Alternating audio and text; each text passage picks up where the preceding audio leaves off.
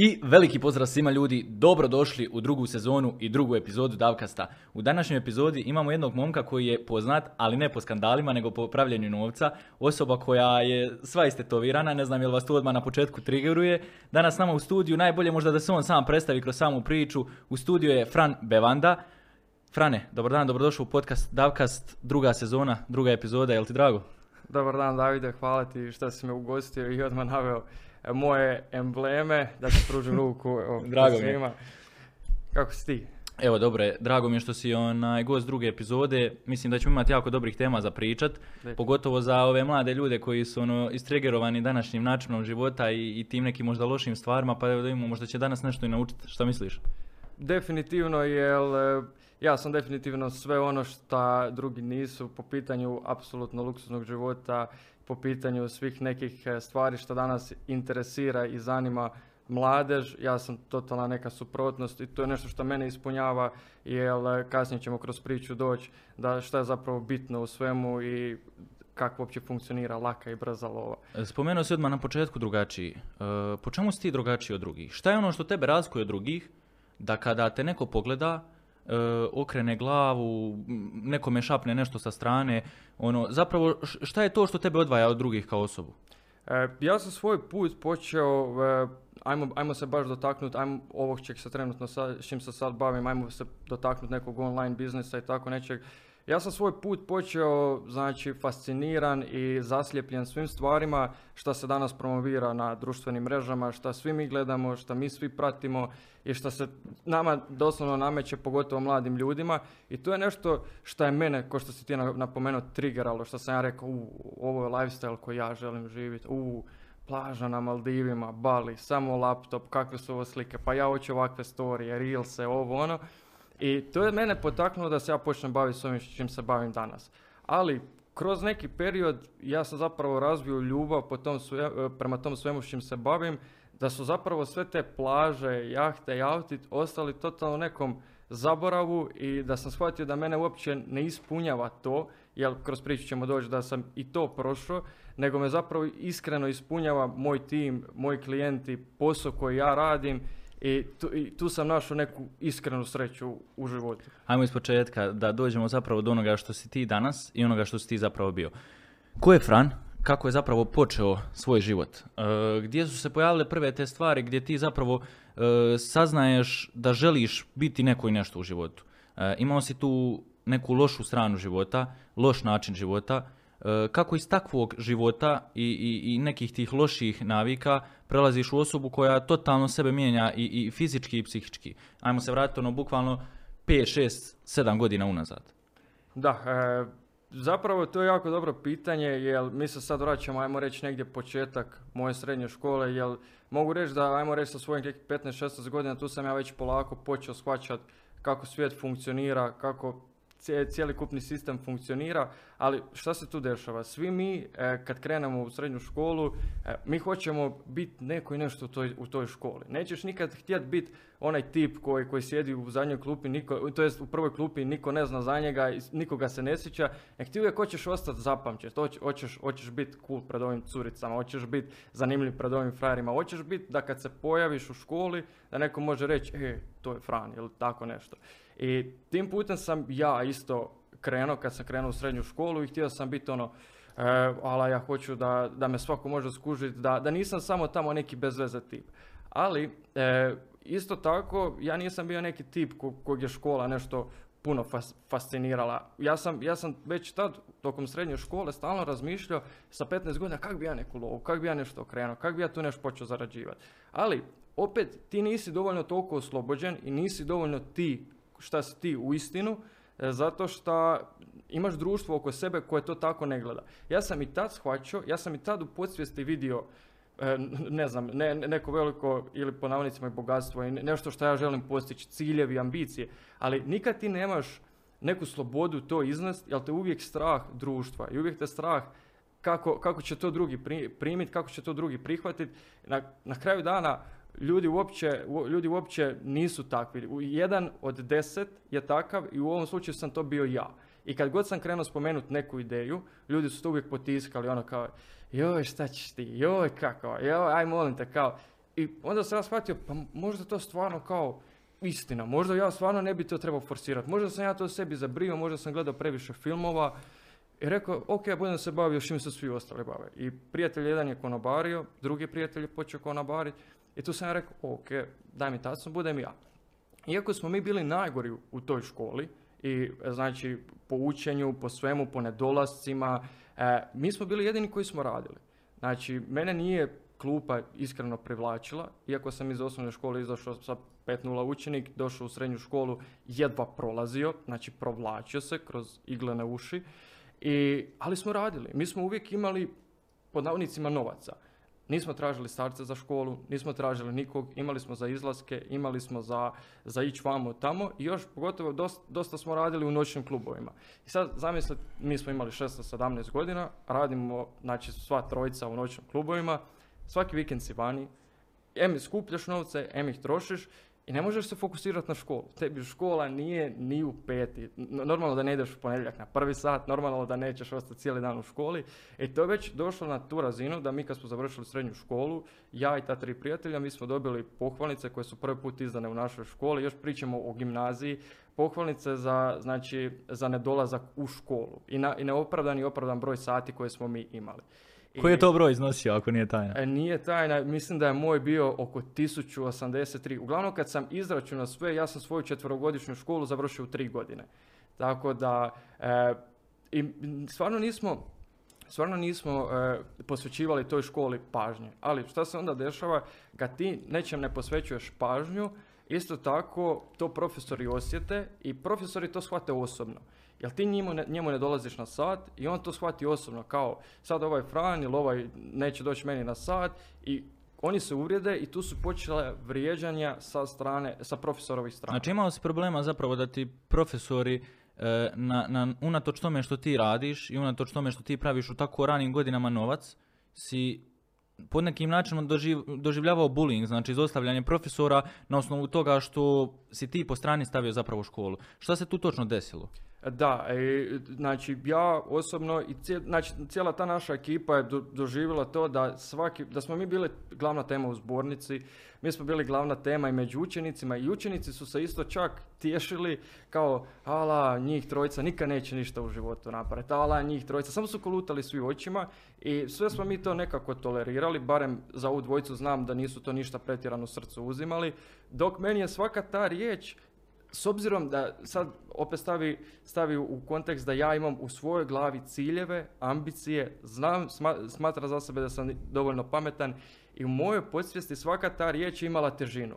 Zato što ja svoje nikad ciljeve i ambicije nisam izneso i onda još svak slušam šta svi ostali pričaju. I to je sve bilo e, ok do jednog trenutka dok e, nisam došao naravno na sat tjelesnog i profesor tjelesnog je pričao da da od mene nikad ništa neće u životu, ali ne predamnom, jer e, da samo ne zaboravim e, spomenuti, ja sam u srednjoj školi isto bio čelav, 100 kila, istetoviran i nije baš bilo nešto da bi mi neko rekao u facu kao takve neke stvari, tako da su oni to većinom meni pričali i zaleđali, ali ovaj put su oni to pričali pred cijelim razredom. I to je bilo nešto što je na meni ostavilo baš veliku posljedicu, zato što, ali u pozitivnom smislu. Neko shvati te uvrede jako negativno, neko se povuče, ne može to prihvatiti, dok sam ja to shvatio kao, kao jednu motivaciju. I to je ono nešto što je Logan Paul isto spominjao u, u, u svom podcastu, rekao je da ljudi su tu doslovno da, da, da, znači da vjeruju da ti nećeš nešto napraviti, a ti si tu dokažeš suprotno. I ja sam to shvatio kao takvu motivaciju i ja tom čovjeku nikad nisam ništa što se tiče toga rekao, ali eto jednog dana ću mu samo moći ako se sretnemo reći hvala i pružiti mu ruku jer da, mu, da mi nije bila takve motivacije možda ne bi evo sjedio tu danas s tobom. Da. Tako da to je bila ona jedna, jedna bitna stavka i još jedna prekrica gdje sam ja shvatio zapravo da ja moram nešto po pitanju sebe i svoje budućnosti napraviti u znači da bi dokazao da, da ovo što vam priča se nikad neće ostvariti. I Šta se dešava u tom periodu, ti ona faza gasera, čelav, nabildan, istetoviran, pretpostavljam predrasude sa tisuću strana, profesora, učenika, kolega, prijatelja, uh, a sa strane imaš neki taj svoj svijet. Kako te društvo gledalo, kako su te ljudi općenito gledali, jel to ono, je vidi ovog klošara šta radi, uh, kako se ponaša, šta, šta jednostavno ti u tom trenutku ono poduzimaš, jel se zapravo skrivaš u tu neku svoju rupu i ostaješ sam ili ipak guraš dalje? skrivaš se. Tu, tu nema, e, bez obzira što sam ja tipa izvana bio jak, nedostižan i još ono, ajmo reći da ne- neće ti niko ništa sad osobno reći, jer ni- niko, niko ajmo reći, nema muda ti sad prići nešto reći u facu ili nešto ti srati ili tako nešto, ali ti imaš taj svoj svijet, to što si ti spomenuo, i ti znaš da nije prihvaćeno u tom društvu. Ja sam svoje ideje probao iznest mali milion puta, za sto stvari. E, čak u jednom periodu sam počeo polako kao, ono, pokazivati svoje na- te naznake prema tome, ja, prema tome jer sam znao donositi, tipa mi ne idemo u školu, ja donesem laptop u, u kafić i mi, e, tad je bio Elektronium, e, kao, e, kao kripto token neki interesantan i mi smo kao idemo to kupiti, ovo ono, i, i bez obzira što smo mi to kao pokušavali, je, je, skužiš da jedino ko se tom trudi sam ja. I onda sam zapravo stvarno shvatio da nema smisla toliko iznositi to van, a onda šta se, te, šta, se dešava? Ti ako vjeruješ u sebe i ako imaš znači te ambicije i ciljeve, ti ako to ne iznosiš, ako nisi okružen s tim ljudima, znači vjerojatno će sad puno ljudi ono raditi eye roll i kolutat očima kao joj to svi pričaju, kad je stvarno je tako i to je ono što i ti vjerojatno možeš shvatiti da ako ti nisi okružen ljudima koji će te podržati, znači ne moraju ništa shvatiti, znači postoje dvije razine ljudi koji će te podržati, jedni koji te totalno shvaćaju i koji mogu s tobom sjediti i dati savjet i druga je, druga je znači tip ljudi je ljudi koji te ne shvaćaju apsolutno ništa, ali iz ljubavi prema tebi će ti pružiti ruku i, i pokazati podršku. Da. Ako ti nisi okružen takvim ljudima, ti ne možeš zapravo se razvijati u nešto što ti želiš napraviti. I šta se onda dešava? Ti te svoje, svoje ciljeve, ambicije, ideje potišćeš. Potišćeš, potišćeš i ti počneš zaboravljati.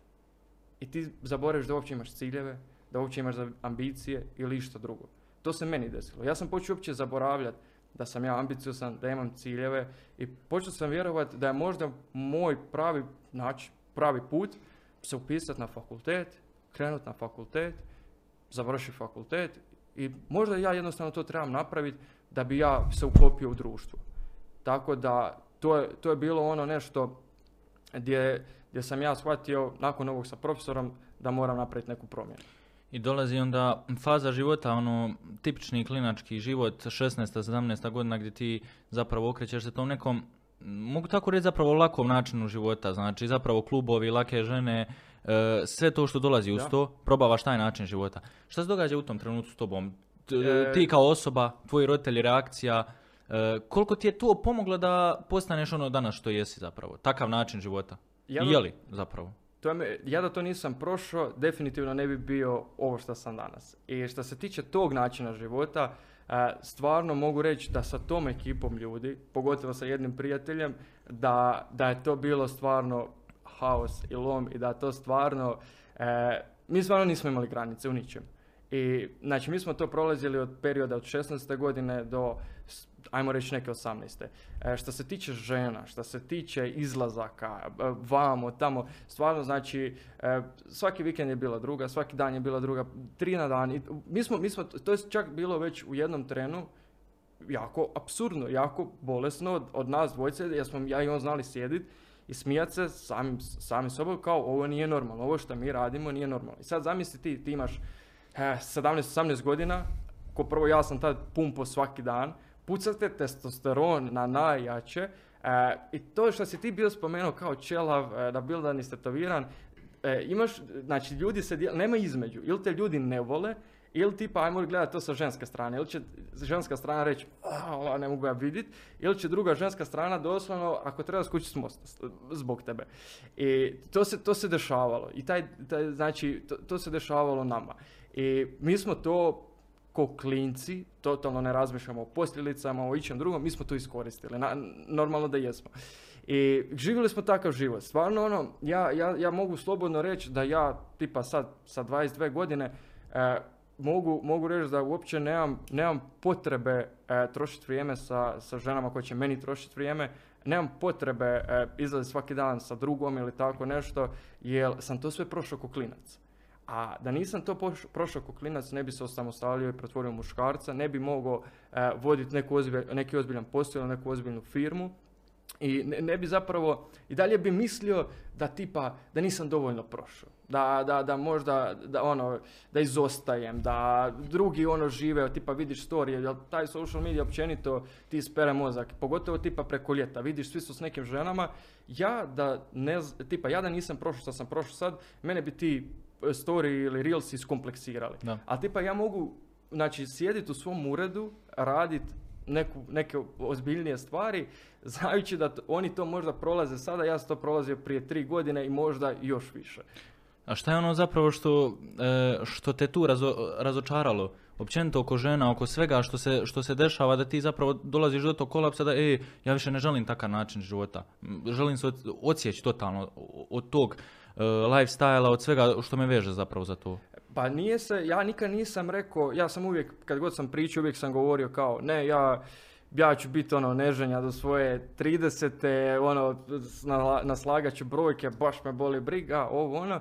I nikad ti ne možeš reći kao svojevoljno kao, e sad je kraj, sad je dosta, ja više neću izlaziti sa ženama, nego zapravo što se meni desilo, ja sam i dalje vodio takav lifestyle, dok nisam ušao u prvo, ajmo reći, ozbiljnu vezu. Kad sam ušao u prvu ozbiljnu vezu, tu sam ja zanemario taj lifestyle i tu sam ja rekao, ok, znači, znači imam, imam sad curu, s njom sam, e, mogu se posvetiti maksimalno, jer ja, znači meni što se tiče takvih odnosa, znači samo ljubav i lojalnost, ništa drugo meni nije bitno, da si, ne znam, da si svemirac, tak mi sve jedno. E, I to su neke osobnosti koje su meni čak prije izgleda ili ičeg drugog, jer izgled je nešto privremeno, a tvoja osobnost i kakav si ti prema drugoj osobi je nešto šta će trajat. Tako da e, to je nešto, to su neke kvalitete koje su tipa meni e, prve, prve na pameti ka- kad se dotaknemo žena, kad se dotaknemo takvih nekih tema. Da. E, idemo onda malo unazad. E, tu se pojavljuju negdje u, u tim godinama gdje si ti zapravo provodio takav način života. Ipak si imao tu neku svoju drugu stranu gdje si zapravo odlučio i raditi nešto. Ne prepusti se tome, e, e, želim uzimati od svojih, želim taj novac njihov trošiti i ono kao to je sve top, takav ću način života živjeti. Tu dolazi zapravo do nekih tvojih prvih i poduzetničkih e, stvari, biznisa, šta je, kako je zapravo to se počelo? Šta je bila tvoja prva stvar kad si ti krenuo u takvim godinama 16. 17. Šta je bilo ono, e, prvo da, da ćemo im praviti novac na početku? Da, e, mislim, ja ove sve priče što pričam što se tiče izlazaka i tog svega, znači tim cijelim e, timelineom mi cijelo vrijeme radimo. Ja radim, znači e, tu ja skupljam pare, ne tražim i dalje starce, znači sam praktički sve svoje hirove ideje e, financiram. I, ali u tom periodu ja sam jako velik ljubitelj mazova i takvih nekih stvari. To, to je svima ono, ja kad to spomenem svi se skoro kao zgražaju, ali dobro to što si rekao možda se može povezati sa tetovažama i takvim nekim stvarima. E, tu sam ja rekao kao ja volim zmije, ja hoću zmije, ovo ono. I moji su definitivno bili protiv toga, a ja se nisam, ja, moji su jako opušteni, ja sam znao da ja jak ju donesem, da ću se ja provući s tim. I tako sam se ja i provukao s tim, ali tu se, tu se isto pokazao moj način razmišljanja level više. Znači, većina ljudi kad vole neke životinje, oni uzmu, donesu jednu i to drže tipa u terariju, da imaju za pokazat. Ali ja sam to, ja sam to gledao na, na, na drugačiji način. Ja sam rekao, mhm, ok, imam sada ovu zmiju. Ja bi još jednu, zato što tipa što se tiče tih zmija, ja sam imao kraljevske pitone, imaš puno različitih vrsta, ovo ono. I ja sam rekao, ok, aj sad ako parim ovu i ako parim ovu, mogu dobiti neku boju i ako ta boja, prod- ako do- dođemo do te boje, ta boja se može prodati pa za 500-600 eura. Pa sad meni za, za mojih tipa 16 godina 600 eura po zmiji, a leglo može imati 8 komada, to su dobri novci. Za- zašto ne? Ali pritom ja ne znam kako uzgajati zmije, ja ne znam kako napraviti inkubator, ja ne znam kako imati nekakve stvari poput, e, ajmo reći, to su, to su zovu rak sistemi gdje Da. ti imaš naslagano zmiju na zmiju. Ja to ne znam napraviti. Ja, ja nikad nisam imao neko ko je to radio, ja nikad nisam gledao kako se spajaju znači te žice, e, kako se spaja znači ta elektronika. Ni- nisam imao nikad s tim nikakva- Dodira, da. nikakvog dodira. Ali ja sam imao želju. Imao sam želju, imao sam volju i znao sam da sam sposoban. I ja sam sa svojih 16 godina, znači, sam napravio funkcionalni inkubator, znači od nule, znači od starog, od starog, znači friždera koji je stavio u kafićima, funkcionalni inkubator, e, funkcionalne terarije, znači skroz, e, skroz spojene zna- za em, za držanje tih Da. zmija i uzgojio sam svoja prva dva legla i rasprodao sve i tu sam zaradio, ajmo reći, svoje neke prve novce. Znači, ja kad bi rekao sad e, da, sam, da su prve novce kao zaradio sam od, e, od online, ne. Da pače, ja ovo što radim sad, da si me pitao prije dve, tri godine, ja bih rekao da ja u to ne vjerujem da je to nemoguće i da ne možeš tak zaraditi nikakve Da, da. pare i da me prestanu svi farbat. Tako da... Kao e, skam teški. da, da, da. Tako da po, sve je počelo od ovog dijela. I šta se, ne mogu zamisliti da neko sada uzme i zapravo pari zmije i od toga zapravo zarađuje, jer mm, to je nešto stvarno neuobičajeno, znači e, i, i, i jednostavno e, neviđeno. Bar ja nisam dosta čuo da sam imao nekoga ono, kao od prijatelja ili kolega, e, kao ja parim zmije pa ću ja napraviti od toga novac. E, rekao si da roditelji te nisu podržali u tome Ne. dijelu. E, šta ljudi oko tebe, kao ono, vidi ovoga luđaka prodaje Da, da, zmije, da, kao... A sad zamisli koliko je tu odskakalo od, od cjelokupnog društva i sistema.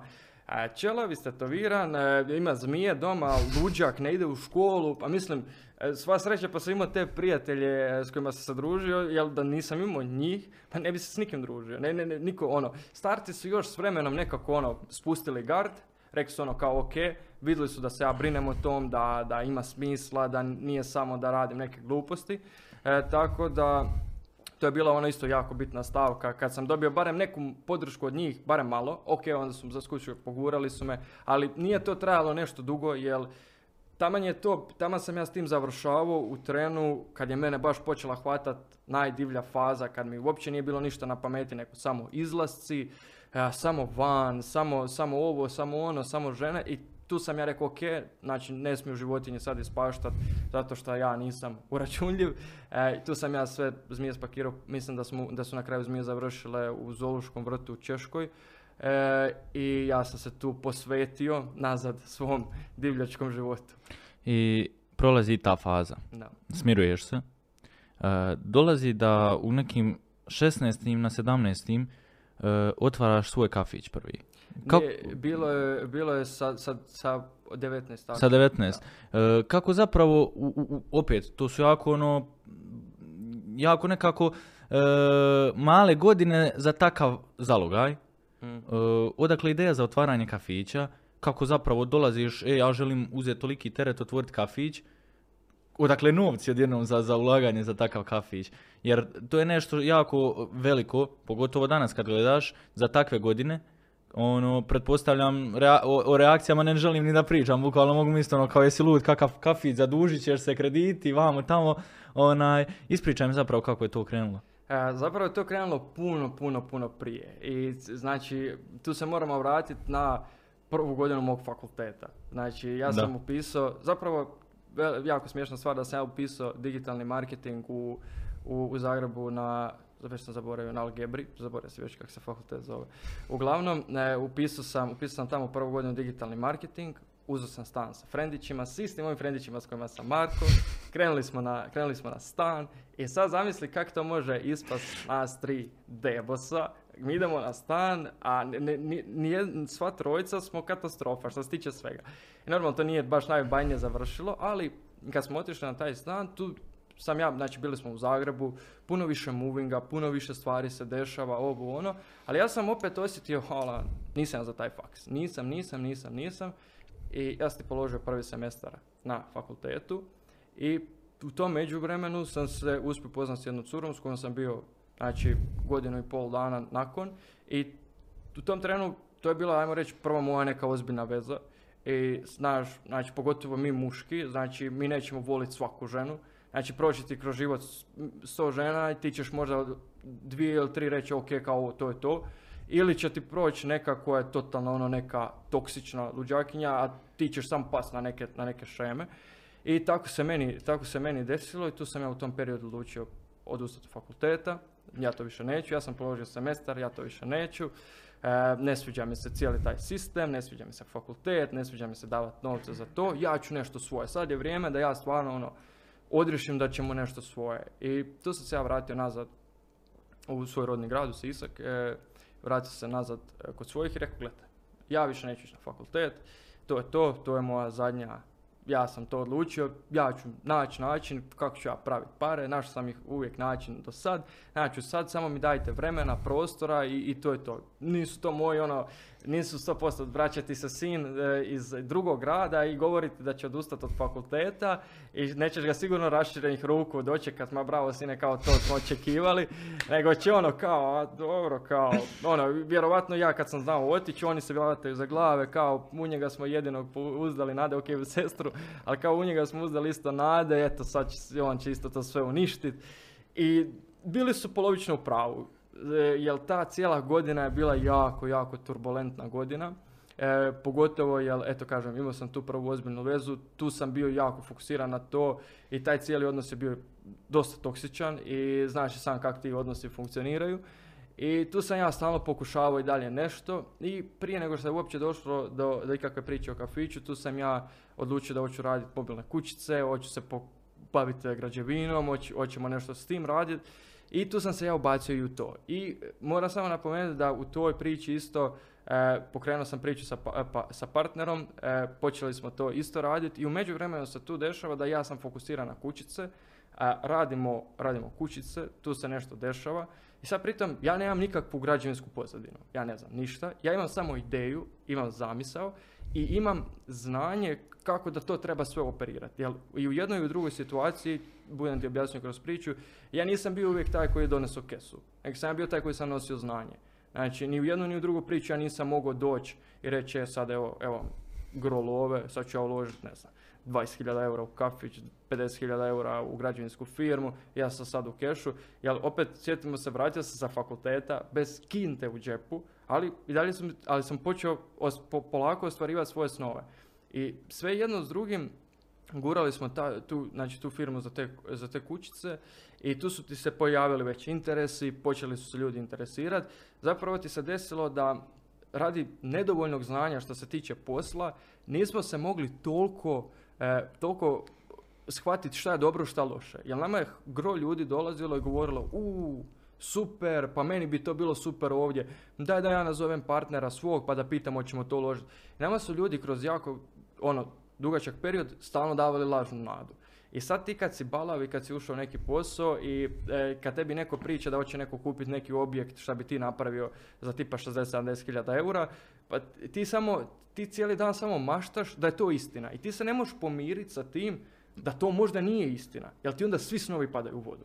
I tako sam se ja i taj isto moj partner smo se mirili s tim da je to istina i mi smo ti po cijele dane na tom radili, radili, radili, radili. I na kraju se ispostavilo da stvarno više nema smisla i da stvarno treba, treba puno više novaca nego što smo mi mislili da treba.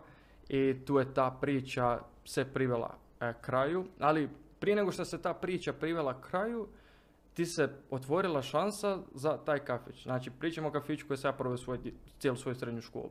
I taj kafić je za mene imao sentimentalnu vrijednost. Mm. Znači, to je sad, znači, i sad pogotovo sjetimo se ne priče šta taj profesor priča za mene i sad, ono, skačeš se sa stepenice e, kao, e, kao nećeš ništa napraviti u životu do tog da doslovno taj kafić u kojem si proveć čitavu srednju školu, sad, sad ga ti vodiš.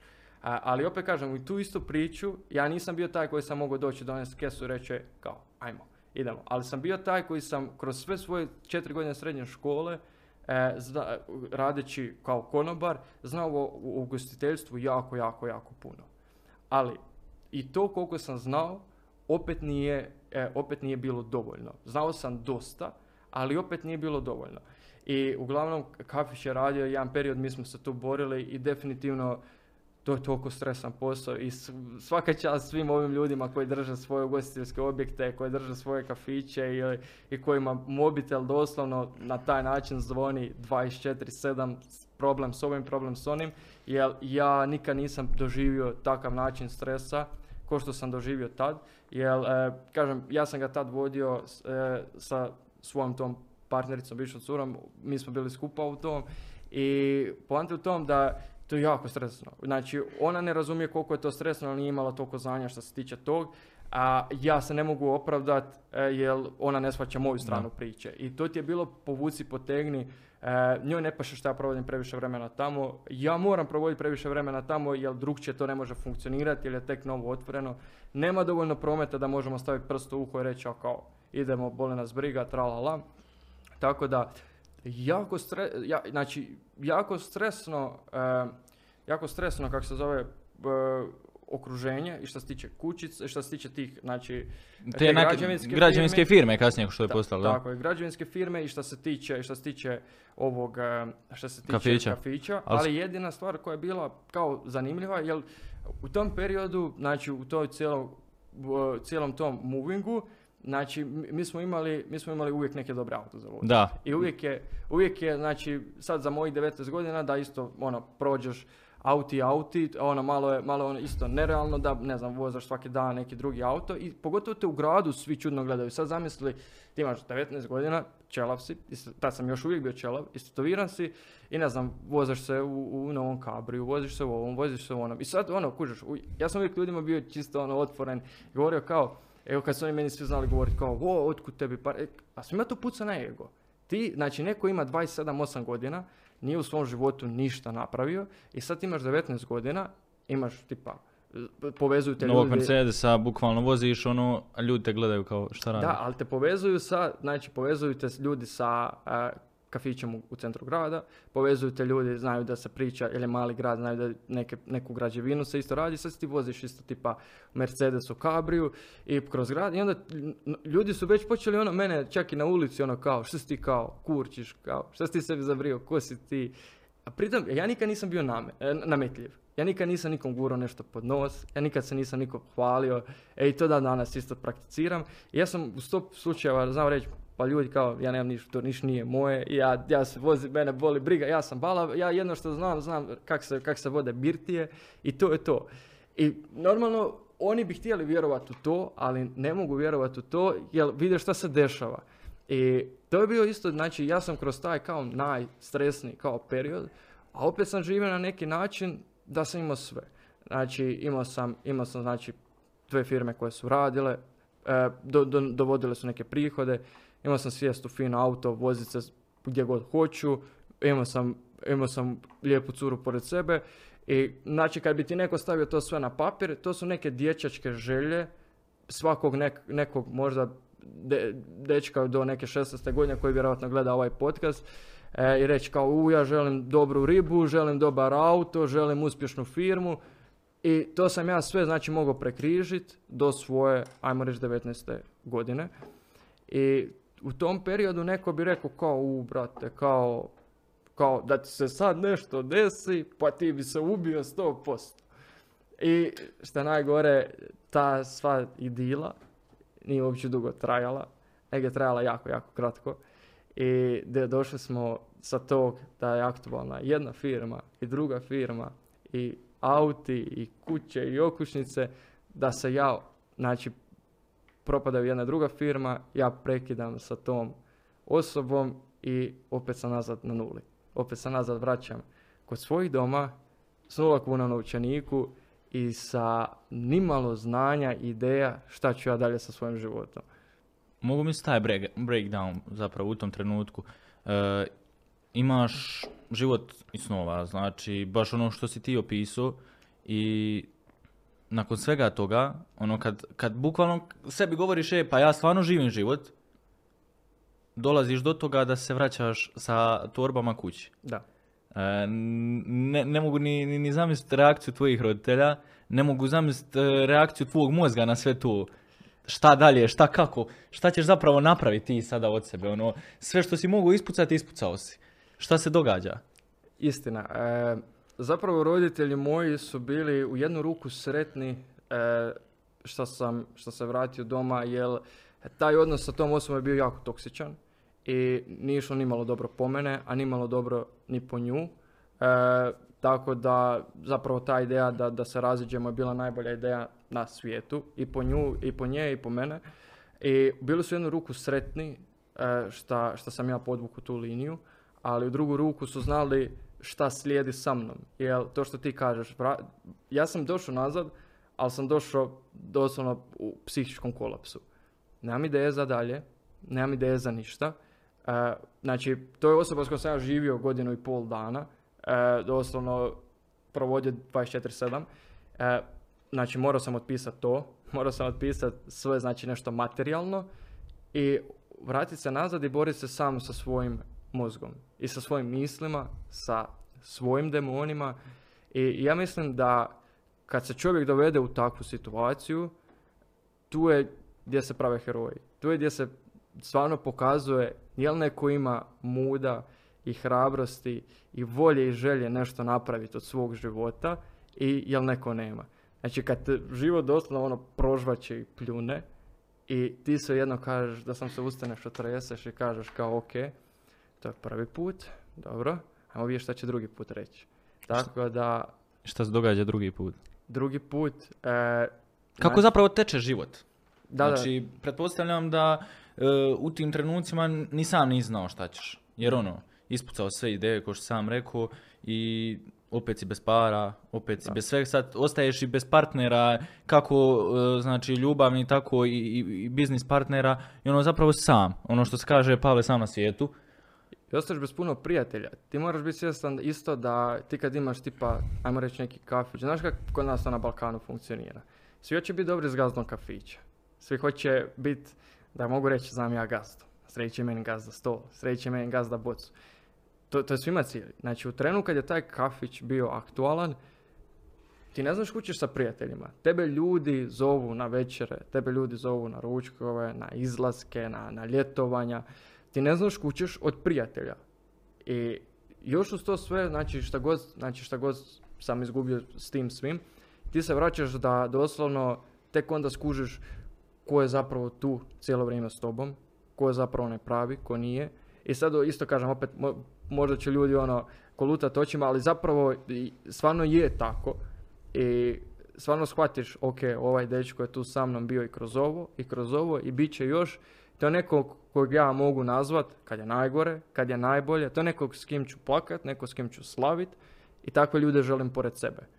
I to je bio isto moment realizacije što se tiče toga. I tu je, tu je jako velika borba s glavom. Tu jako, I to je jako dugo trajalo. Mislim, trajalo je sigurno jedno dva mjeseca dok ja nisam napravio ikakav korak da mogu... Iako ja sam, ja sam jako to igrao kao cool kartu, kao nije ništa, ali meni mozak samo što se nije razletio. I uglavnom, tu sam ja došao na ideju kao, jel, mi pričamo o malom gradu. Mi pričamo o gradu gdje doslovno, što se tiče mene, mogu zasigurno reći da svi znaju cijelu moju životnu priču. I to znaju ljudi za koje ja ne znam. Jer ja sam te kasnije znao čut da tipa ne znam, od neke tamo osme frendice starci sjede i za nedeljnim ručkom komentiraju šta ja radim. Znači, do te razine dolazimo, da ljude za koje ja ne znam uopće, nikad i neću ni vjerovatno ni vidjeti, pričaju o meni na nedeljnom ručku. I ja sam shvatio da je to otišlo korak predaleko. I tu sam ja rekao, ok, ja ako nastavim ovako, e, neće proći dobro. E, ja kad god sam znao otići na kavu, ljudi me ispituju. I ja sam rekao da bi sačuvao neku svoju mirnu savjest, ja moram negdje nešto se maknut, napraviti nešto. I onda nešto. dolazi do toga kud svi tu imali mujo, put Njemačke. Tako Šta će drugo odraditi jedan Balkanac nego otići vam u, u Njemačku. E, I dolazi taj period gdje osoba, opet ponavljam, koja je imala sve i dolazi do toga da nema ništa, apsolutno ništa. Znači imaš, e, i, i sebe čak gubiš, znači baš i sebe tu doslovno gubiš, pakuje stvari, odlazi u Njemačku i postaje dostavljač u Amazon. Tako je, znači mi pričamo, mi pričamo da sam danas se vozio u tipa u Mečki Kabriju, a sutra sam se vozio u, u putničkom kombiju sa tri, e, tri žene, e, vozio se od ozada ovak stisnut, putnički neki kombi, e, od ozada kokoš, ne, ne što nije bilo unutra natrpano u tom kombiju, zmazano, ono ne znam, stari kombi tipa 2000, star ko ja. I vozim se iz, iz Mečke, vozim se u takvom kombiju, put Njemačke, pritom ne znam kud idem, ne znam šta ću raditi, jer ja u trenu kad sam ja sjeo u taj kombi, ja nisam znao ništa. Jer je zapravo cijeli, cijela ideja je trebala biti da, da idem kod kume u Njemačku na rehabilitaciju. Ona ima e, i kuću i uspješnu firmu u, u Njemačkoj i meni je bila ideja otići tamo, biti s njom, provoditi vrijeme s njom, naučiti nešto o poslu i dao Bog da me ona ugura na neku poziciju da radim tamo kod nje. Ali ona je isto hipohondar. taman je to bio vrijeme, vrijeme korone i oni su doslovno rekli, Fran, mi bi te primili, ali nas je jako, jako strah, ne, ne možete doći, ne možeš doći. I gotovo, ja sam već spakiran, znači ja već idem, a i oni kažu sada ja ne mogu doći, šta sad? Ništa, ok, šta ćemo sad, šta ćemo sad? Prvi grad koji mi je pao na pamet da je najbliže, boli me briga, u Minhen. Jesi kad bio ne? Jel znaš njemački ne? Boli me briga, idem, idem probat. I tu sam imao možda par prijatelja s kojima sam uspio dogovoriti kako do tamo, šta, ovo, ono. I prvo zapravo ja nisam ni trebao ići u taj Amazon, to je, nek sam ti ja zapravo, oni su mene iskipali u nekoj kući, stari moj, to ti nije ni u Minhenu, to ti je negdje neka, neka, se, neko, neka selendra, stari moj, Bogu iza nogu, oranice, ja, ja došao, cića zima, minus 15, ja kroz one lokve gacam. I sad, to meni sve postaje sve veći i veći šok. Ali, šta se dešava? Znači, ja svaki taj korak koji sam zagazio u blato, svaki taj kilometar koji sam prošao, sam sebi u glavi ponavljao samo jednu stvar. Ovo će biti dobra priča jednog dana. Ovo će biti dobra priča jednog dana. To je jedina stvar koju sam ja sebi ponavljao koja je mene gurala dalje. I došli smo do, do, te kuće, unutra je bilo 18 ljudi i svi oni kao, tamo su, oni su kao vozili pakete za DPD i to je bio jedini posao gdje ti možeš dobiti u Njemačkoj nešto da radiš, a da nemaš ni školu, ne, e, mislim, nemaš, da, nemaš školu, nemaš jezik, nemaš ništa, imaš vozačku, aj to. I uglavnom to, to, to, je bilo katastrofa, mala plaća, nisam htio i rekao sam ok, neću to. I tu nađem frenda isto jednog iz Siska koji mi kaže, pa kao kod nas je kao dobro u tom Amazonu, dobiš kao kombi svoj, možeš se vozati, tralala, ovo ono jel bih htio doći kod nas. Nije neka bajna plaća, ali gle, meni u tom trenu uopće novci nisu bili bitni. Na meni je bilo bitno da ja s tim novcima sebi mogu pokriti hranu i smještaj i da ja mogu nešto odraditi 9 to 5 i da ja mogu poslije tog sjest i raditi na nečem drugom. Razmišljati, stvarati svoje neke ideje. Jer ja, normalno da, da, da sam išao tamo sa zamisli da, da će mi to biti za stalno, ne bi bio sad ovdje i ne bi pričao s tobom. Nego sam ja znao da je to privremeno dok ja se ne skubiciram, dok ne nađem neku parabolu koju ja hoću pratiti. I tako sam ja došao tamo, e, uspio sam skombinirati taj Amazon, da ja krenem tamo raditi. I to isto kažem, svaki put kad god pomislim da ovo što radim danas je teško, samo se sjetim šta je 17 sati biti na cesti, to je, da, 13 do 17 sati biti na cesti, raditi, voziti 300 paketa dnevno na, na, na 200 različitih lokacija, tako da, e, uglavnom, ja kad sam krenuo tamo radit, to je isto, ono, moraš se priviknuti, moraš shvatiti. Nikad, ja, nikad ja nisam radio takav posao da radiš u nekoj firmi od 9 do 5 i da ti sad tamo radiš, ti imaš radno vrijeme, ti sad tamo radiš. Nikad ja nisam radio takav posao. Sve novo zapravo. Sve novo. I kolika ti je zapravo tu dnevnica bila, ono satnica? Znam da je to zapravo ono, bukvalno ponižavanje ljudskog roda što se tiče takvih poslova. Jer dolaziš iz perioda gdje si ti mogao sebi odvojiti e, za, za leasing auta, za voženje najnovijih auta, za dobar život, za, za bukvalno sve što ti je trebalo u tom trenutku. Onda dolaziš, pretpostavljam, na neku e, satnicu koja je bila 2 dolara, 3 Bile, bile, da ne bi sad bili da ponižavamo Amazon i Jeff Bezosa, bilo je 8 eura po Oho, satu. Dobro 8 eura po satu. To je čak I, solidno. da, kao, ne, znaš kako, ono, razvučeš ju na mjesec dana da pokriješ e, troškove stanarine, da pokriješ klopu, da nisi gladan i, i to je to i imaš možda nešto malo da si ušparaš. Tako da, e, ako vam kogod prodaje neke priče da radi u Amazonu da može uzeti neke masne pare i tu vam se preserava na Balkanu, vjerujte nije tak. I onda dolazi e, do toga da ti radiš 9 to 5, znači završavaš posao dostavljača u Amazonu, dolaziš kući i gradiš svoj biznis. Koja je to ideja bila? Kako je došlo do te ideje? I šta je to na kraju se dogodilo s tobom da i kraju odlaziš iz Njemačke i vraćaš se kući u, u Hrvatsku. Da, uglavnom ja, ja sam krenuo puno stvari istraživati. Ja sam rekao, ovo je sad period gdje sam doslovno u stanu. E, u, znači, nemam svoj, znači, nemam svoj stari život. Moram napraviti novi. Znači, kako napraviti novi život, naučiti nove stvari. I tu sam ja počeo puno učiti, istraživati. I doslovno kreneš istraživati, ko kak svi ostali krenu istraživati bilo kakve biznise ili ništa. How to make money. online businesses. E, Kreneš, kreneš doslovno ono, ono, basic searchovima ovo. I prije nego što krenem objašnjavati uopće to, svi moraju shvatiti da ja nisam ništa drugačiji od ikog drugog ko vjerovatno gleda ovaj podcast, tako da nisam neki lumen. I sad kad vam objasnim na način na ko- koji sam ja to skužio, stvorio, bit će vam jasno da, doslovno svako ko hoće uložiti Da dostavljač truda, Amazona može zapravo. Da, I- doslovno- i, I sutra neki dostavljač Amazona može napraviti nešto. ili dostavljač pošte ili konobar ili bi- bilo tko ko ima dovoljno želje, volje i ko hoće raditi, ko hoće se truditi da ostvari svoje snove, može to postići.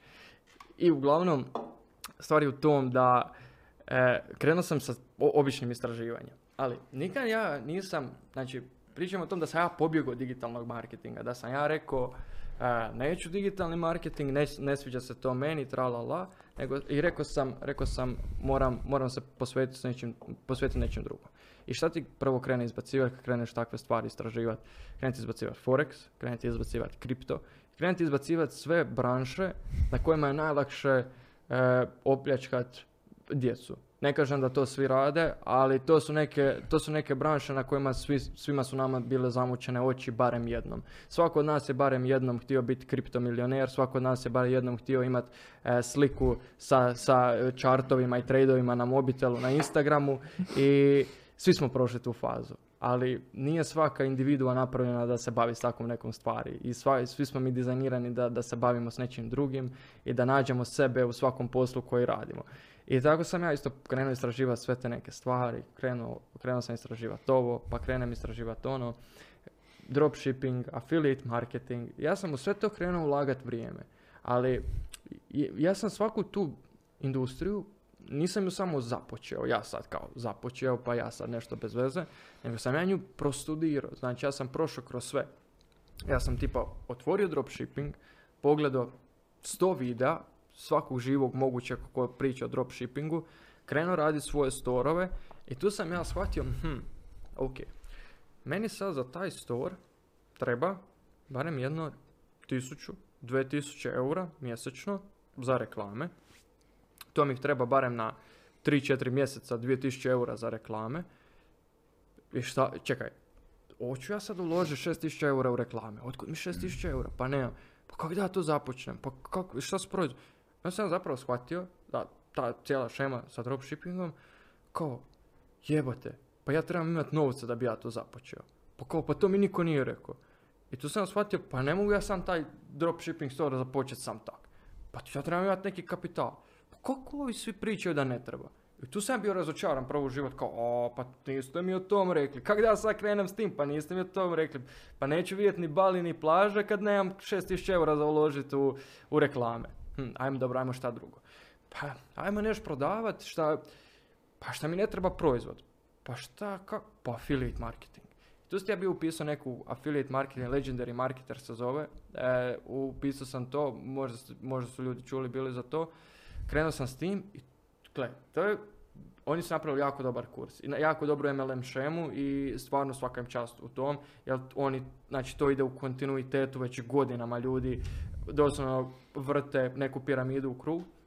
Ali to je bio moj prvi, znači ja kad sam upisao taj affiliate marketing, taj legendary marketer, to je bio moj prvi susret sa nekim US Amerikancom, e, da sam ja bio s njim na, na, na Zoom meetingu.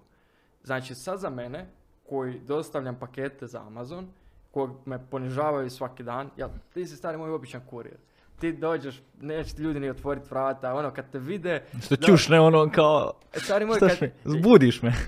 ja se nikad nisam osjećao poniženije u životu nek kad sam radio taj posao. Još dok si konobar, još ti kažu ono, i majstore, i desi, još ti ostaje bakše. A ovo te tretiraju ono, ko, ko zadnje govno. Još ako voziš tipa te pakete za Amazon, ti si doslovno ništa. Ništa, ni- nisi, nisi nikakva osoba. I to je bilo isto jako teško se boriti sa psihom kad znaš da se budiš svako jutro u 8 sati i ideš da te ljudi tretiraju na taj način. I to su te tipa neke stvari koje ja nikad nisam mogao reći svojima, nikad ja njima nisam govorio e, kak se ja osjećam, jel, ja znam da bi njih to uništilo, znači da im kažem da oni sad razmišljaju da im je dijete u bijelom svijetu i da ga ljudi tretiraju ko zadnje smeće, a ja sam uvijek imao, ja znao zašto ja to radim. Ja sam znao i znao sam Ti si gurao ono svoje nešto. tako, tako. I ja sam, ja sam rekao, ajde me probajte uvrijediti na još gori način. I opet se vraćamo na temu sa profesorom. gdje se to nadovezuje. Znači te sve uvrede, te sve, te sve neka poniženja gdje te tak gledaju. Tako da, e, to je isto bio jedan ono, e, važan faktor, jer ja kad sam došao na taj poziv sa tim čovjekom, kad neko sa mnom je napokon komunicirao o nekom poslu, ajmo pričati o nekom biznesu na tako kvalitetnoj razini, e tu sam ja shvatio, ok, nešto od ovog je moj poziv za dalje. Znači, ja se osjećam ispunjeno, osjećam se lijepo, osjećam se, osjećam se dobro kako me neka druga osoba dobro tretira i ovo je nešto gdje se ja vidim na dugoročno. Ali u ovom u slučaju to nije bio affiliate marketing, ja se i tu nisam baš vidio kompletno. N- nešto mi nije štimalo, pa kao, oni imaju brand, sad ću ja reklamirati njihove linkove i sad ću ja tu kao, pa onda ću napraviti ja rađe svoj brand. A kao dobro, oni su kao već establishan brand, ovo, pa nema veze, establishat ćemo se, i mi. Ni- nije mi se svidla ideja. Pa šta dalje, šta dalje, šta dalje, šta dalje i normalno, ti si sad, krenuo sam sa dropshippingom, tu sam posustao. Krenuo sam sa affiliate marketingom, tu sam posustao. Sad sam već počeo razmišljati, Sve propada. pa šta god se dotaknem, ili mi ne paše, ili, ili propadne, pa možda ja stvarno nisam za niš. Možda bi stvarno trebao, koji su i ovi naši klasikica Balkanci, odraditi jedno 3-4 godine tu u Njemačkoj, u, Amazonu, uzeti neku bemburu, dolazi dolje na, na more, hvata te klinkice, šta kao, već to počele su ozbiljne misli, kao, pa šta bi mi kao falilo, kao. Počeo sam ja, pa kao, pa i tu sam ja shvatio, ok, ne, moraš sjest, moraš naučiti zapravo o čem se radi. I jedna knjiga koja je mene naučila doslovno 60% svemu šta koristim danas i primi- primjenjujem i danas u poslu je knjiga e, Sabri Subi Sell Like Crazy. Znači, to je knjiga koja je meni otvorila oči. Da. I doslovno mogu bi ju nazvat nekom marketinškom e, online biznis lektirom. E, 600 stranica, ja koji nisam bio do tad redovan čitač i nisam pročitao ništa od Vini Puha u, u, u školi, sam pojeo 600 stranica u dva dana i apetit za znanje mi se samo otvorio. I zapravo sam shvatio da što se tiče i dropshippinga i što se tiče e, i affiliate marketinga i svih tek nekih online biznisa, da uopće nije bio problem u, u biznisima, je bio problem u mom neznanju. I tek sam, nakon što sam pročitao tu knjigu, shvatio koliko ja malo znam. I tu, tu je krenulo ono hardcore studying. Tu sam ja krenuo svaki dan.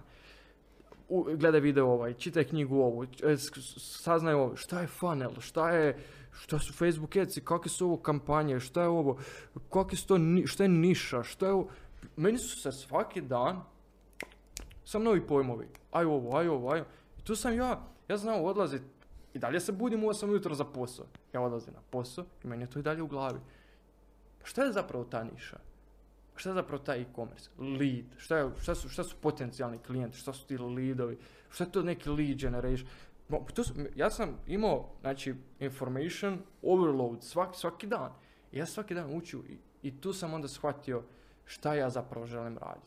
I, š- I tu sam ja shvatio da zapravo je ono za što su meni falili novci kad sam krenuo dropshipping je zapravo nešto s čim se ja želim baviti. Onda sam ja shvatio, pa jebote, kao, meni fale novci za, za reklame. Ali ja ni ne znam raditi reklame. Ali ja da bi vodio uspješan store, ja moram znati ili reklame i imat novce za to. Ili imat nekog ko zna kako to radi, ja ću skupiti novce. Ili da ja postanem taj neko ko radi te reklame za druge e-commerce slash dropshipping storeve. I tu sam ja rekao, pa da. Zašto ne bi naučio jednu high valuable skill i zašto ne bi znao točno šta radim i prodavao to kao uslugu. I tu sam ja došao i shvatio da postoji ideja ili industrija specijalizirana za oglašavanje preko, preko znači društvenih mreža. Facebook, Instagram, TikTok, you name it, znači sve te platforme. Ja sam rekao, ok, cool, wow, možda je ovo nešto što ja tražim. I, ali, ja sam i dalje onaj zagovornik da moraš znat šta radiš. Nebitno kakav ćeš imat proces, kak, koliki ćeš imat tim, šta će se dešavati kasnije, ali moraš znat šta radiš. I tu sam ja umjesto da sam počeo učit neki kraći, jednostavniji način, tu sam ja počeo zapravo učit o tom kako se ranaju eci, kako se slažu profitabilne kampanje, završio, e, završio Facebook Blueprint, završio Google certifikat za e, Google Search ads Znači, ja sam krenuo umjesto nekim okolnim putem kak bi krenuli svi kao, ja hoću svoju digitalnu agenciju, kak naći klijente. Batova, gdje ti je znanje? Kako ćeš prodati nešto što ne znaš? Kako ćeš naći ljude koji će raditi za tebe ako ne znaš procijeniti njihovu razinu znanja? Ne možeš ništa. I ljudi misle da je taj okolni put lakši. I uglavnom, ja sam rekao ne, ja hoću naučiti sve. Ja hoću složiti brand. Ja sam, ja sam krenuo sa misli ko da slažem svoj brand. Ko što i danas jesmo brand. I krenuli smo s tim da sam ja prvo naučio i znao šta, šta ću prodavat, šta ćemo raditi i kakve ćemo strategije koristiti. Kad sam to napravio, krenuo sam onda shvaćat šta se dešava sa da trebamo se brendirat, da ne možemo biti sad neki kao, e, ne znam, e, e, bevanda reklame, DO i mi sad prodajemo reklame. mi sad prodajemo reklame tamo Marku iz, iz, iz, iz Kentakija. Bukvalno. I dolazi do tog perioda da ti otkrivaš tu digitalnu agenciju, otkrivaš način da ti zapravo možeš naučiti nešto što će tebi donijeti novac. Pretpostavljam e, da najteža stvar u svemu tome je na početku bilo naći prvog klijenta. Da. Da je to nešto pojam svima. Ne samo, ne samo kao digitalne agencije, nego e, i komersa, i prvi klijent da mu prodam, brate, ovo, affiliate marketing da kupi ovo, tako sve bukvalno, to je taj neki začarani krug prvog klijenta, dok se sve to zapravo probije i, i, i odbije. Onaj, kako je tekao taj put? Kako si ti uopće krenuo tražiti prvog klijenta? Ono, i, i, i, koje su to cifre bile na početku i, i šta je zapravo klijent i zahtijevao? Ono, od nekog lika koji se tek pojavio, neku će on agenciju praviti nešto, e, što se događa? E, ja, to, ja bi se polovično složio s tobom da, da, da to, nama je to nametnuto svima. I ja sam isto bio žrtva toga prvog klijenta i prvog ovog i prvog onog i da je to zapravo jako teško i komplicirano, ali shvatio sam kasnije s vremenom da bi mi do sve što smo došli do sad, doslovno možemo, da idem sad iz početka, bi mogli doći umjesto kroz godinu i pol dana, kroz tri mjeseca. I zapravo, zapravo kad prođeš taj jedan put shvatiš kako. Ali, ajmo, ajmo se dotaknuti tog prvog klijenta, jer ja kad sam to sve kao napravio i to je ono što puno ljudi radi sa fakultetima i što puno ljudi rade općenito, odugovlače. Tipa, ja znam priče sa ljudima koji idu na fakultete i ja ih pitam e, kao, ok, šta misliš dalje? Pa ja bi nešto svoje, mene poduzetništvo zanima, ok, bato, batali se fakulteta, kreni raditi, hoće ti taj fakultet pomoći šta? Pa kao neće, kao, ali kao starci će mi srad. Pa rekao, pa ideš radi sebe ili ideš radi staraca na fakultet? Pa radi sebe. Pa rekao, Znači, a tebi taj fakultet ništa ne znači. Pa kako onda ideš radi sebe? Ideš protiv sebe na fakultet i odugovlačiš. Zašto odugovlačiš? Zato što te strah da ako batališ fakultet i ako kreneš raditi na svom biznisu, da ako ti taj biznis propadne, pa svi će te mrziti, svi će te kamentovati. A zapravo ne kužiš da zapravo sebi samo radiš medvjeđu uslugu. I da je jedini način tih svih ljudi koji odugovlače, kao e, neću, kao neću krenut e, s ovim dok ne napravim ovo. To je najgora stvar koju možeš zamisliti, jer to samo odugovlačiš, radiš sebi medvjeđu uslugu i to je najgore što možeš napraviti. Tako sam ja isto radio sebi medvjeđu uslugu sa svim ostalim. Znači, kao prvo sam brendirao sajt, pa sam brendirao agenciju, pa sam ovo, pa sam radio na nekim stvarima koje su apsolutno nebitne. Zašto? Jer me bilo strah prvog koraka. Jer sam znao, znači, nisam se, nisam se znači, nisam se posvetio dropshippingu, nisam se posvetio affiliate marketingu, ovo dvoje sam sjebo. I sad je ovo nešto u čem se stvarno vidim i uvijek me strah bilo napraviti taj drugi korak. Jer sad ako i tu napravim problem, ne znam kako ću to podnesti. I ja sam to dugo vlačio, dugo vlačio, dugo vlačio, dok u jednom trenu nisam rekao, ma nema smisla, više moram skupiti muda, moram krenuti nešto raditi. I doslovno sam rekao ovako, upisat ću na YouTube kako naći prvog klijenta za, tvoju za svoju agenciju i tu ću strategiju koristiti dok ju ne izližem, pa ako treba dok me ne dovede do ludila. I prva strategija je bila doslovno traženje klijenata, znači naći industriju, nišu koja te zanima i traženje klijenata preko Instagrama i stvarno ono, lizanje svaki dan 60 DM-ova. Ja sam rekao, ok, ja sam uzeo mobitel, znači pritom pričam ja nemam mobitel, ja nemam laptop, ja nemam ništa. Ja u tom periodu nemam apsolutno ništa. Imam samo ovaj mobitel. iPhone X iz 2018. Koji je napravio preko 200-300 tisuća eura. Da. I vjerovatno većina vas koji gledate sad ovaj podcast imate bolji mobitel nego ja, a moj mobitel je bio dovoljan da napravim sve ovo što imam danas. Tako da ja uzimam svoj mobitel, iPhone X u ruke i šaljem 60 DM-ova dnevno. I šaljem, i šaljem, i šaljem, i šaljem. I opredijelim se za e, CBD, e, CBD ulja, ovo ono. Pritom, ja tad nisam znao da je Facebook jako stroga platforma i da se to baš i ne može reklamirati na Facebooku. I dolazi do situacije da jedan brand jako zainteresiran da radi s nama. Pritom ja ne znam ništa o prodaji. Ja sam bio jako, jako bio ona desperate kad sam, kad sam njemu prodavao našu uslugu i doslovno sam mu prodao nešto da mu malo optimiziramo stranicu i da malo mu stavljamo postove na Instagram, to sve skupa za 500 eura. Ali nismo riječi progovorili, sve preko DM-ova i sve preko mobitela. I sjećam se dan danas vozio sam se u onom kombiju od, od Amazona i stiže mi uplata na Paypal 500 eura. I to su bili moji prvi neki veći novci kao koje sam zaradio sa nečim u što sam uložio vrijeme prije nego što sam bio plaćen. Znači ja sam ulagao u svoje snove, nisam da bio, bio plaćen za ništa, ovo je bila prva neka uplata. I tu sam ono, to je ono, znaš ono neki poseban osjećaj, hala prerano ti je da kažeš ikom, ne možeš nikom reći sad, e sad sam ja vama rekao kao, kao? bev sad pa ima šuško, ne možeš nikom to reći, strah te ikom išta i reći, jel da ne bi ureko, e, da se držamo onih, onih starih kao da ne bi ureko nešto i nervozan si, imaš obvezu sad. Znači nije mala stvar, ti ako planiraš raditi nešto kvalitetno, svaka takva neka stvar je obveza.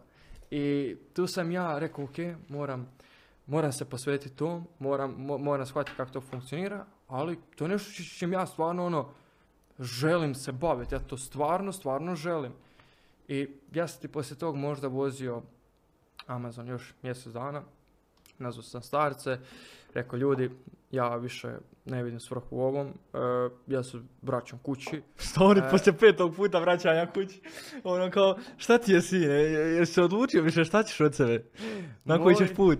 Moji sa tim vraćanjem kući, odlazaka, dolazaka imaju već PTSP, ne, ne, ne, ne znam, ne, ne znam, ne znam uopće više kak. Oni više kao, ja kad poklopim, oni kao komentira, kao će se ovaj stvarno vratiti ili kao, je li ona zajebava ili šta je više. Bukvalno. I, nek, i, i, sad, moj stari još, moj, znači, moja mama je tip žene da ja sad kažem, e, mama, e, ja bi, ja bi ove Red, Red Bull e, napravio rebranding i ja bi da je, ne znam, od, od kupine i ja ću sutra prodati 3 miliona komada.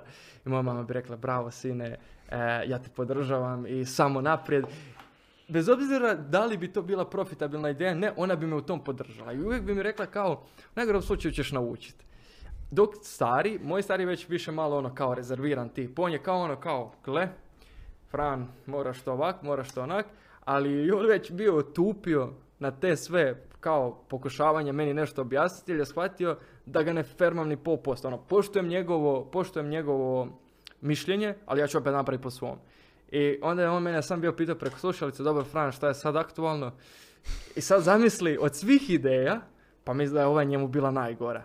Čovjeku koji vjeruje u pošten rad čitav svoj život, vjeruje da, da, da se može raditi samo sa svojim rukama, ne, nebitno bilo to poduzetništvo ili da radiš kod nekog u firmi, i sad ti njemu kažeš, njegov sin njemu kaže da on planira se vratiti kući i raditi nešto preko kompjutera i neke novce zarađivati.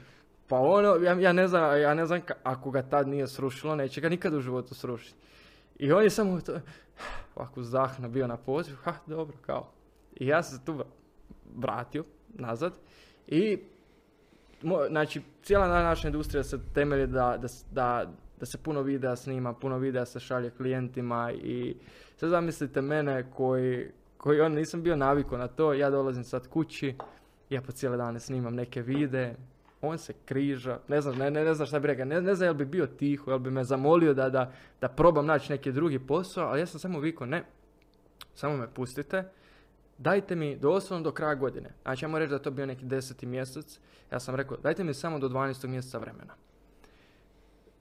11. mjesec je lupio. Koje godine samo da...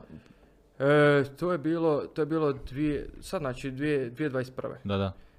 Do 10. mjeseca, znači ja kažem, dajte mi pustite samo do 12, do 12. mjeseca. Ako ništa ne napravim do 12. mjeseca, slažno se moram naći neki drugi posao ili ću se vratiti nazad, nešto ću smisliti. Mislim da je bio 15.11. E, ja imam prvi ozbiljniji poziv sa prvim malo većim klijentom. Starcima došli neki prijatelji, e, kućni prijatelji, oni svi sjede dolje. I ja u sobu, zove me obljeva, nije mi dobro, nisam bio nikad na takvom ozbiljnom sales pozivu. Dolazim na poziv, sjedam i sa mnom dolazi na poziv jako jedan ugledan čovjek koji je real estate, ima svoj real estate brokerage u New Yorku i sad ja, doslovno do prije 5 dana sam bio a, vozač za Amazon i ovo radio i agenciju radio u slobodno vrijeme. Ja sam sjedan sa čovjekom koji sjedi, ako ste gledali Vukas Wall Streeta, doslovno cijeli Stratton Oakmont eh, office, on sjedi, kravatica, eh, samo kravata vrijedi više od cijele moje obleke u tom trenu i on sjeda preko puta mene i traži me da mu pričam tipa o pronalaženju potencijalnih kupaca za neku zgradu. Ja kad sam vidio kako zgrada izgleda, ja gutank ne znam, meni nije dobro, ja, ja ne znam šta bi rekao. I uglavnom ja njemu nekako isprezentiram šta ja planiram s njim raditi, šta planiramo raditi, ovo ono. I ja mu kažem ok, i on kaže dobro kao Fran, e, razmislit ću. I ja sam ga samo pitao, pa dobro, ali nešto nije u redu. I on je na to meni odgovorio, ma ne, zapravo sve je u redu, kao, ja, možem, ja mogu ja sad nekak platiti. I ja sam se u tom trenu zamrzo, jer sam ja rekao cijenu e, 3000 eura za tri mjeseca. Ja se tu zamrzo. E, ako prvo nisam imao postraj pripremljen, nisam imao ništa pripremljeno. Meni je trebalo jedno 14 sekundi da se odledim. Ja nekako se skubiciram, pošaljem, pošaljem znači fakturu, da on plati fakturu preko kartice odmah. I ja onak kažem meni, evo, jesam, e, pošalji mi samo ugovor, sad je vikend, neću ti se javiti do ponedjeljka, pa ajde u ponedjeljak možemo proći neke detalje. Ja tu sam već promijenio 18 boja, već mi ide na povraćanje, nije mi dobro. Ja refresham stranicu na Stripe-u i stoji 3000 eura na računu. I u tom trenu isto muk, ja sam izgubio dar govora i nekak mu se zahvalim. Izađem van iz poziva, ovak sam samo spustio slušalice.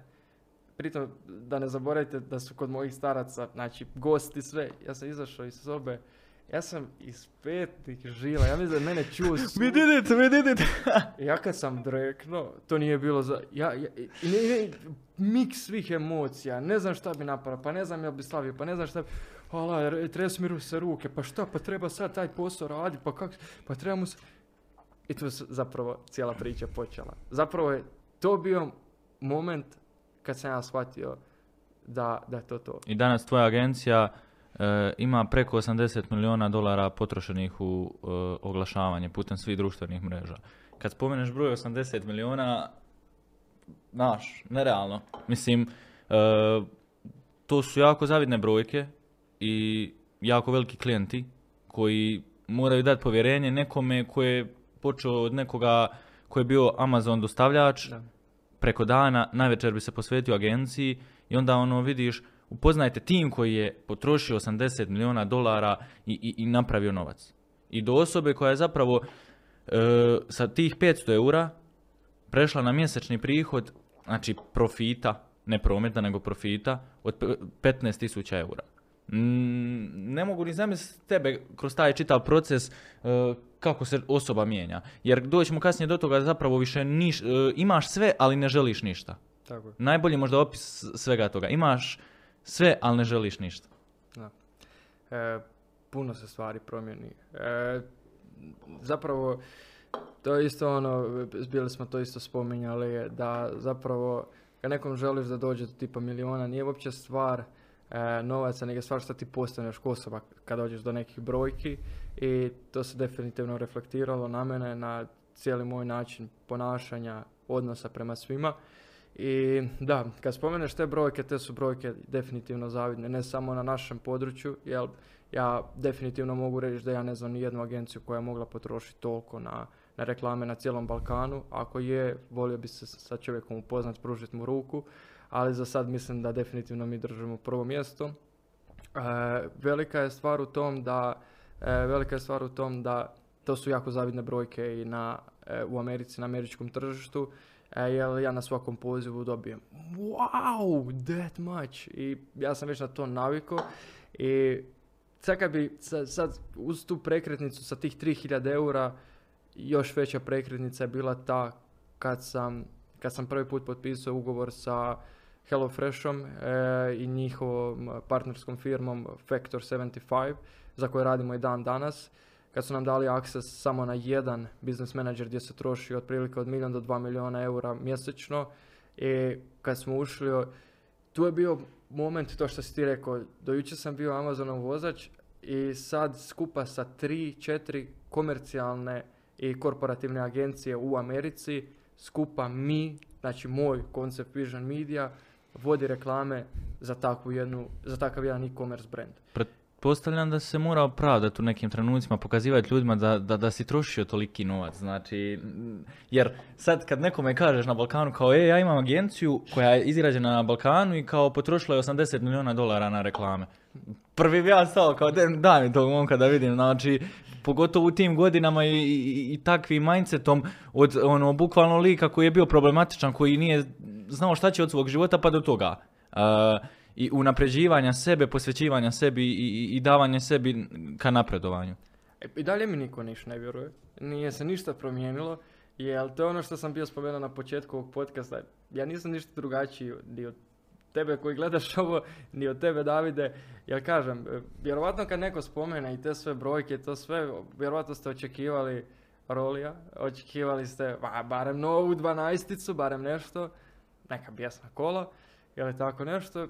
I onda dolazim ja sa iPhone X, satom od možda 1000 eura e, i rentanim autom s kojim sam se dovezao samo tu e, da, da mogu, kako se zove, da mi je lakši put, doma ga ni nemam i sad ja vam spominjem te neke brojke.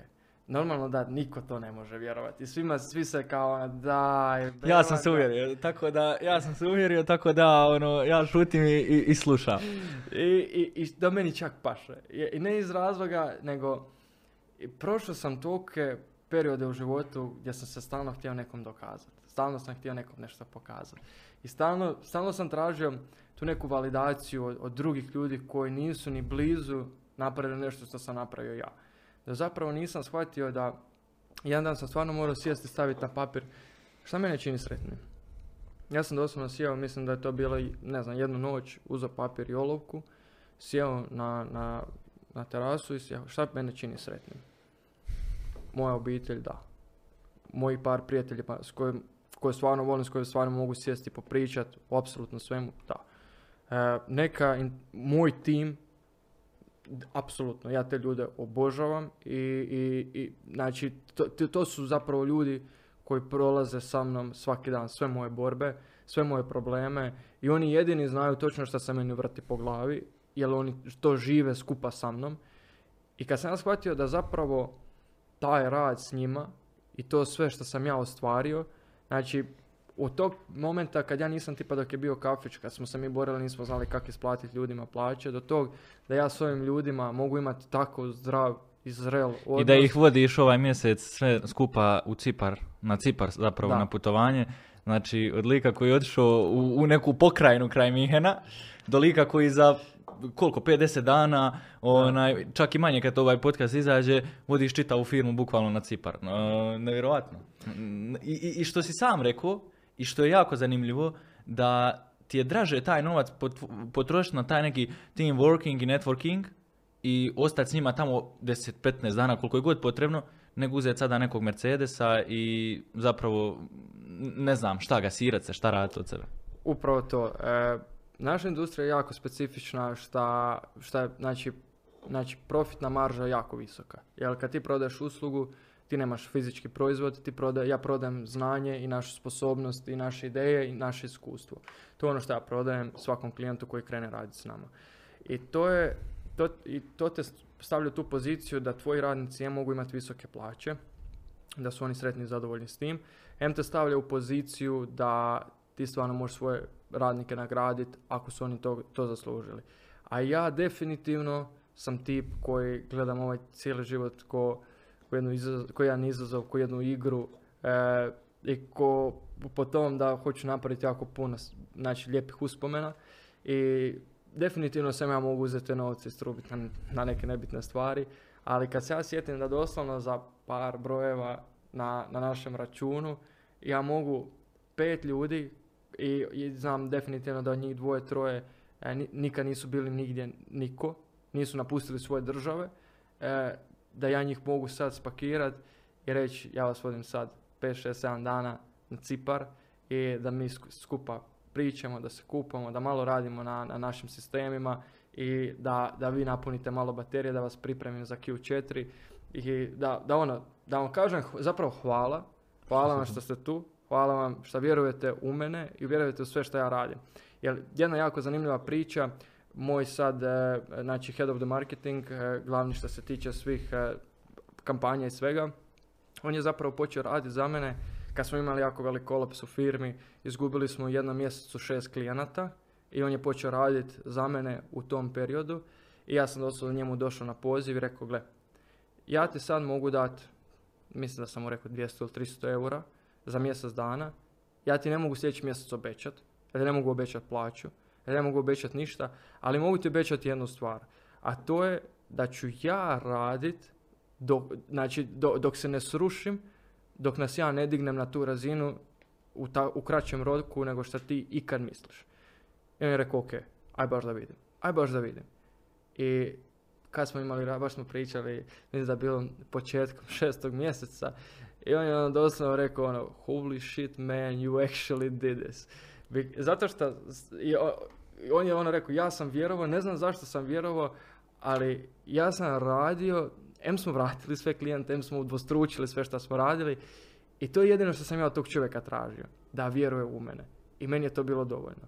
I kako onda takve ljude, kako onda bi ja imao uopće, kako bi imao miran san da, da tipa ti ljudi koji su prošli to sve sa mnom, da ja njima sad poslikam novog Rolexa i kažem kao gle kako sam ja Rolexa kupio, zato što vi crnčite po cijele dane. Kakav ja to bio čovjek onda?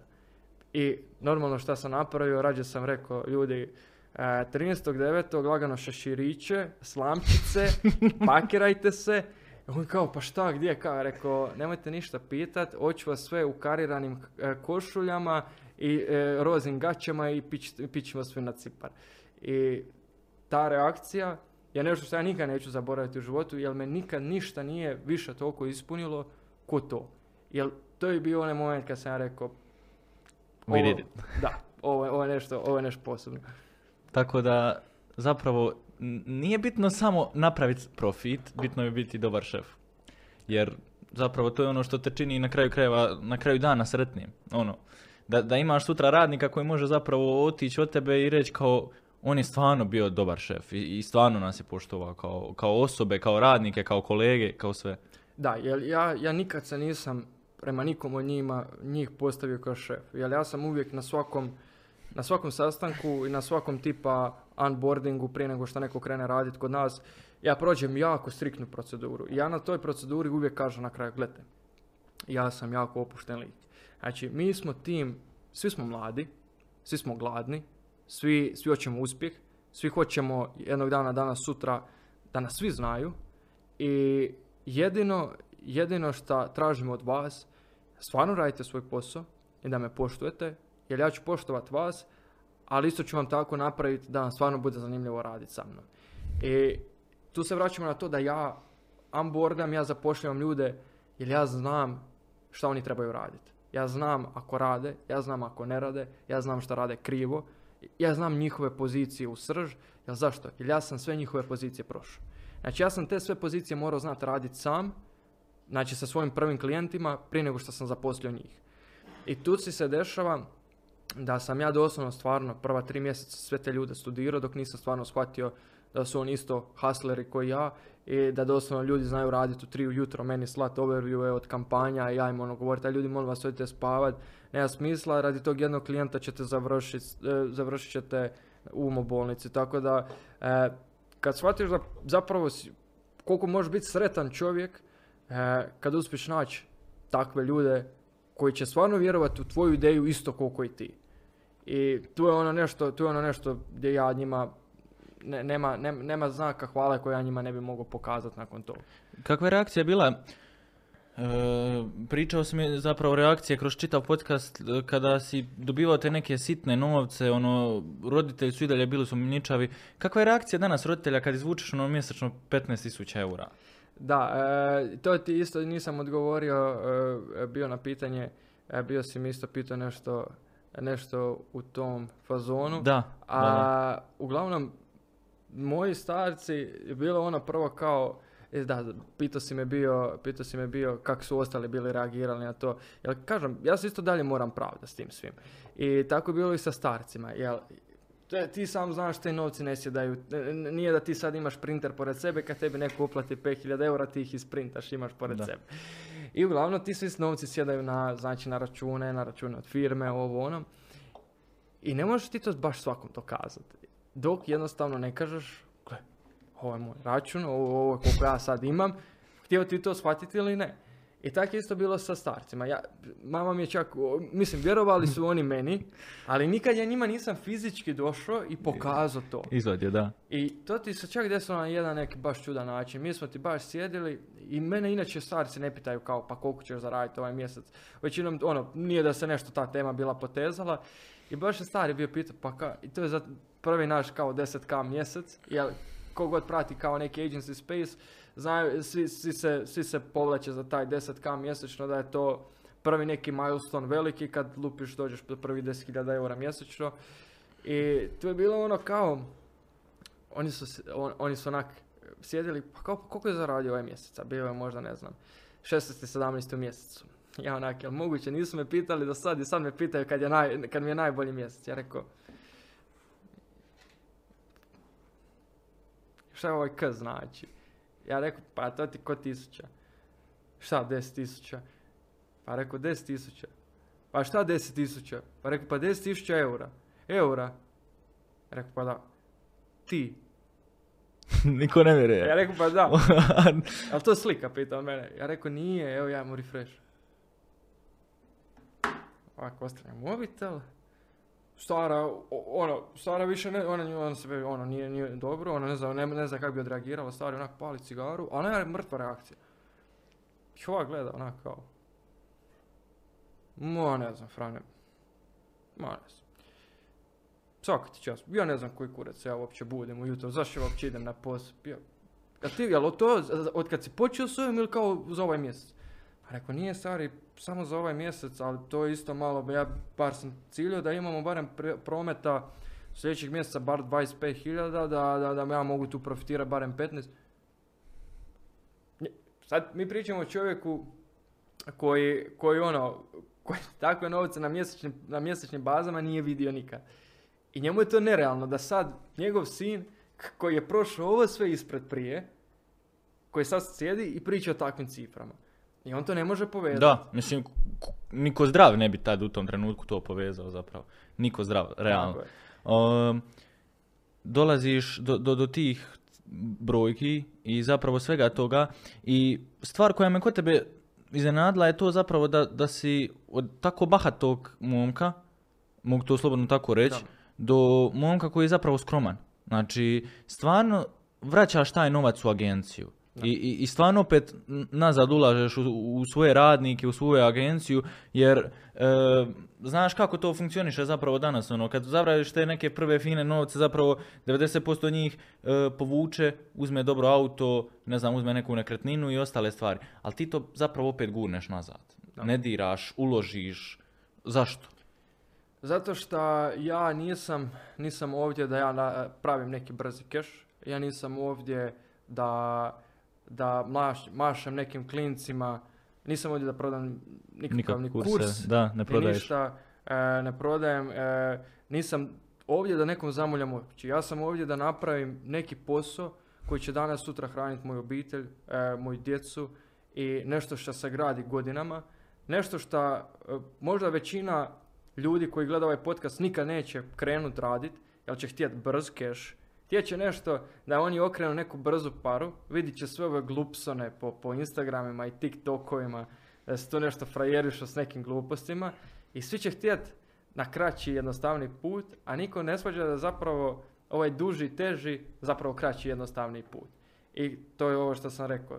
Da. Ja sam tu da napravim nešto i ne vjerujem u one kao leave the legacy stranja, ne, ne vjerujem u to, jer tipa vjerujem da, da, da moj pra, pra je bio milioner, da ja danas vjerovatno te novce ne bi ni vidio i definitivno, e, definitivno sve što zaradim ću vjerovatno potrošiti sam i neki mali dio ostaviti, znači mom nasljedstvu, djeci i tako dalje. E, ali isto tako, isto tako da bi se došlo do nasljedstva, da bi se došlo do nekog dugotrajnog, e, ajmo reći neke slobode, neke dugotrajne slobode, to znači da sve ovo što ćete vidjeti po Instagramu danas, sutra ti svi dečki neće, neće, Moći zapravo neće ne. Ali to je što ljudi hoće.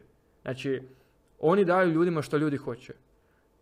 Da sjede dvoje ljudi, sjedim ja, koji ću ti pokazati doslovno kako da dođeš do, znači kako da praviš 150.000 eura mi- e, godišnje, ja ću ti pokazati točan put, ali ću ti reći, stari, treba će ti dve ili tri godine, morat ćeš naučiti ovo, morat ćeš naučiti ovo, ovisi koliko imaš predznanja prije. I da ti tu sjedi neki glupson, kaže da možda radi 150.000 eura mjesečno, e, 150.000 eura godišnje, ali da će to napraviti u dva mjeseca. Ljudima podsvijest radi da bez obzira koliko ovo zvuči absurdno, da će oni rađe riskirat da probaju to napraviti u dva mjeseca, nego da moraju čekati dve godine. Da. I Jer je- rađe će platiti ovom nego što će platiti tipa meni koji će im to pokazati. Mm. Ali ja ću im pokazati pravi način. A ovaj, ovaj zna da radi tipa neku, neku šemu i da to nema smisla. I da to neće na duge staze zapravo. I to ljudi hoće. I da njemu zapravo ide u korist, a ne, ne tim ljudima što, što to... Um, hoću možda malo da se odmaknem u tom trenutku sad od biznisa i svega toga i postavljanjem tebe kao fizičke i osobe koja se gradi psihički. Uh, vraćamo se na te početke tog lošeg nekog možda načina života i svega toga što si proživio. Uh, jel ti u nekim trenucima zapravo krivo tih lakih žena i svega toga što te zapravo i, i, i dotuklo u tim trenucima. Jer e, svjestan si da u, uz takve e, oblike ljudi i, i, i načina takvog života, znači i ti posežeš ka tome. Znači, Da. ako je to problematično društvo, krećeš se ka problematičnom društvu, ako su to opijati i ti krećeš vjerovatno prema tome putu. E, kakav je na kraju bio tvoj stav i razmišljanje o svemu tome i jel te to dotuklo ili te kasnije zapravo postavilo na nešto veće? Alkohol sam pio puno dok sam bio u tom periodu. E, cugalo se svaki vikend. E, drugi porok koji sam imao su bile cigarete i to mi je jedini današnji porok. Sem sve, znači ništa drugo više ne konzumiram. Alkohol sam nisam popio da bi sad rekao da sam baš popio. Ima sigurno dvije, tri godine da mogu sad reći da sam, a ja se napio.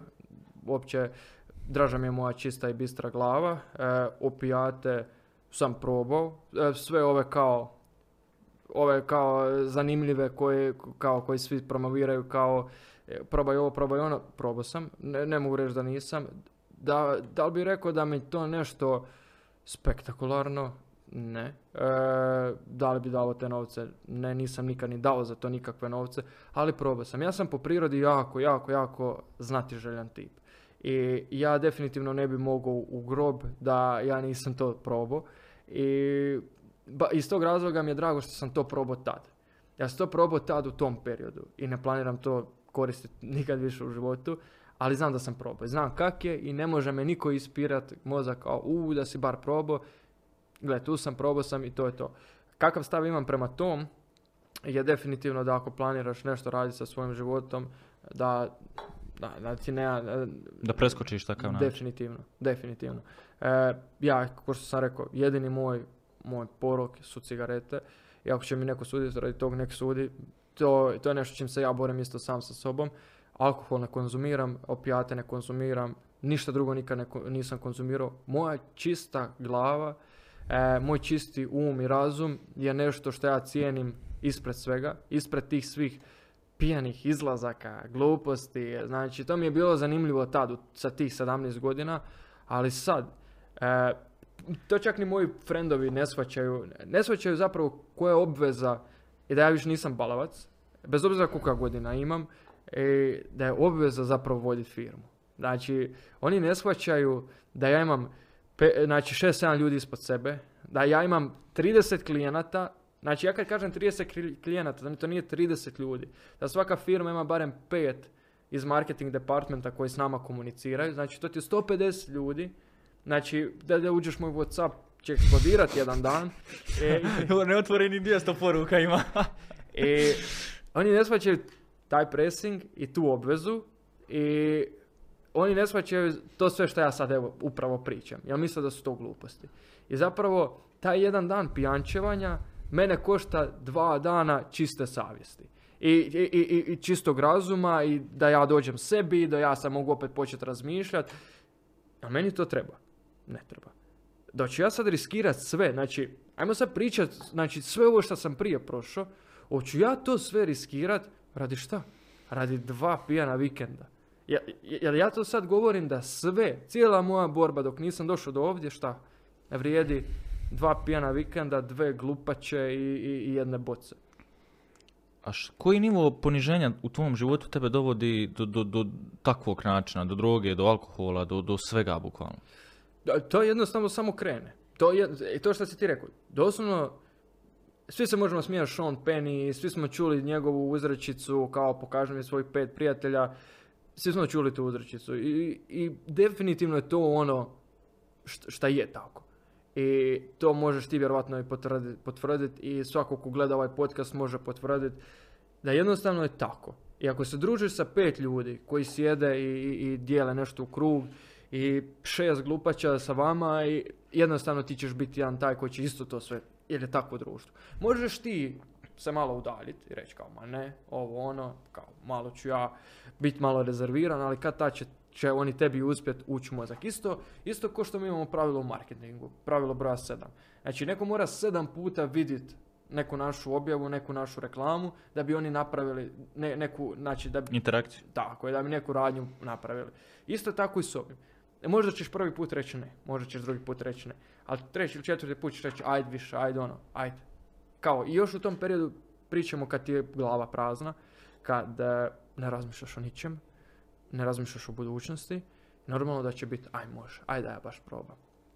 Tako da nije to bilo nešto da bi ja sad rekao kao u brate sad sam dotak dno života, dobio sam jedinicu iz matematike, ajde da se razbijemo ko mačići. Nije uopće bilo nikad tak, nego baš iz znati želje. I od svega toga opet se vratiš na, na normalan put, na, na život u skromnosti, na, na život bez ikakvih tih poroka. Kako? Šta je preokretnica tvojeg života? Je li to bila vjera? Je li to nešto, nešto što si ti zacrtao sebi u glavi? Šta je ono, što, jer 90% ljudi koji krene ka takvom putu, 90% ljudi se nikad ne iščupa nikad ili završe kao znači ovisnici koji se liječe, oni ostanu ovisnici, liječe se, ali od svog života 90% njih ništa ne napravi. Šta je ono kad ti zapravo na večer legneš i sjetiš se tog lošeg života, sjetiš ga se sada kad pričaš, šta je ono što te vratilo u normalan svijet? U svijet e, sebe kao nekoga uspješnoga, bez tih gluposti, sa, sa normalnim životom, sa sretnom obitelji i, i, i svime što uz to dolazi. Pa nije taj moj kao luđački život, pogotovo što se tiče opijata. Ja sam, što se tiče opijata, ja sam znao da ću ja to samo probat. I to je tako uvijek bilo. Ja to nikad nisam, nikad se nije desilo da sam ja to konzumirao. Da je to bilo jedan vikend, pa drugi vikend, pa treći, pa peti, pa se to pretvorilo u dva mjeseca konzumacije nekih opijata, pa ja sad kažem, evo, neću više. Nego je to bila čisto proba. Znači, probam i to je to. I ja sam znao šta je, šta je meni cilj sa tim, ajmo reći baš opijatima. Ja sam znao, hoću probat, probam, to je to. Tu podlačim crtu. Bilo mi dobro, bilo mi loše, tu podlačim crtu. I tako je bilo. Ja sam uvijek bio oko svih svojih odluka jako čvrsti u stran i znao sam da svaka ta substanca je jako, znači izaziva veliku ovisnost i znao sam da e, definitivno se mogu navući ako, ako nastavim. I tu sam ja definitivno podvuku crtu. A što se tiče alkohola i izlazaka, e, problem je u tom što ja u tom periodu ja to nisam shvaćao kao problem. E, I nikad meni to nije bio problem. Ja, ja jednostavno sam mislio da, da, je to, da je to normalno, jer to svi tvoji vršnjaci rade. To je normalno, kao idemo, idemo dalje, idemo ovako, idemo onako. I definitivno jedna prekretnica u tom svemu koju sam uspio izostaviti, ej, koja je puno pomogla da bi ja rekao dosta tipa alkohol u izlascima, je bila teretana. Jer ja sam isto kroz svoju srednju školu jako puno vježbo, e, znači treći, četvrti razred, obsesivna ljubav prema, prema vježbanju. I ja sam bio jako debel mali, jako katastrofa sam bio. I ja nikad nisam imao, ja, ja nikad nisam imao e, pločice, meni je to bilo, meni je to bio san. Hala, kak pločice izgleda, ala, ono, kao. A imao I- građevinsku firmu. Upravo tako. I ja sam, ti, ja sam ti se posvetio vježbanju dok ja nisam došao do pločica. Kad sam ja vidio pločice na trbuhu, normalno 18 slika za curice i e, ja sam rekao ok, tu sam se isto stvario, ali da bi došao do pločica, isto ti Davide vjerojatno znaš, da se moraš odreći, da se moraš odreći alkohola, da se moraš odreći e, e, slatkih pića, moraš smanjiti kalorije, moraš paziti šta jedeš, nema izlazaka. I do tom putu, do definicije, sam ti ja isto stavio malo tu točku na i. Da, tako da, kad sam se malo posvetio tipa tim trenizima, tu sam ono izregulirao e, da sam smanjio te izlaske i vratio nekako svoj, svoje tijelo u normalu i u psihu isto. zapravo onda i, i, i kreće ta neka transformacija tebe kao osobe. Jer danas vodiš taj zdrav način života u Da. smislu treniraš i dalje, baš što znam da se baviš i dalje treningom, da, da stigneš zapravo u sve. Jer e, ono što smo pričali, kad ti zapravo prođeš taj mukotrpni način života gdje ti to kreiraš, gdje ti nađeš ljude, imaš ti posla. Ali Da. znatno manje i znatno manje stresa i brige. Ali uvijek, mislim, naravno, postoji uvijek ta količina nekog stresa koji će tebe obuzimati oko agencije, oko posla i svega, ali znatno manje nego u početku kad si ti bio onaj dostavljač u kombiju smrznut Da, na da, minus 10 i, i, i gledao kako ćeš preživjeti mjesec ono, s paštetom i kruhom. Zapravo, to tako i funkcioniše na kraju. Da, da, istina, istina. E, što se tiče, što se tiče pogotovo tog zdravog načina života i tog svega, ja kad sam krenuo s tim u srednjoj školi, meni je bio, samo mi je bio cilj izgled. Ja sam samo htio doći do izgleda, ja sam samo htio, gledao sam to jako površno, ali rasteš kao osoba sa svim šta se dešava sad i tipa šta se dešava sa biznisom, biznis svijetom i to sve. I zapravo ja živim taj zdrav način života jer želim svaki dan vidjeti najbolju verziju sebe.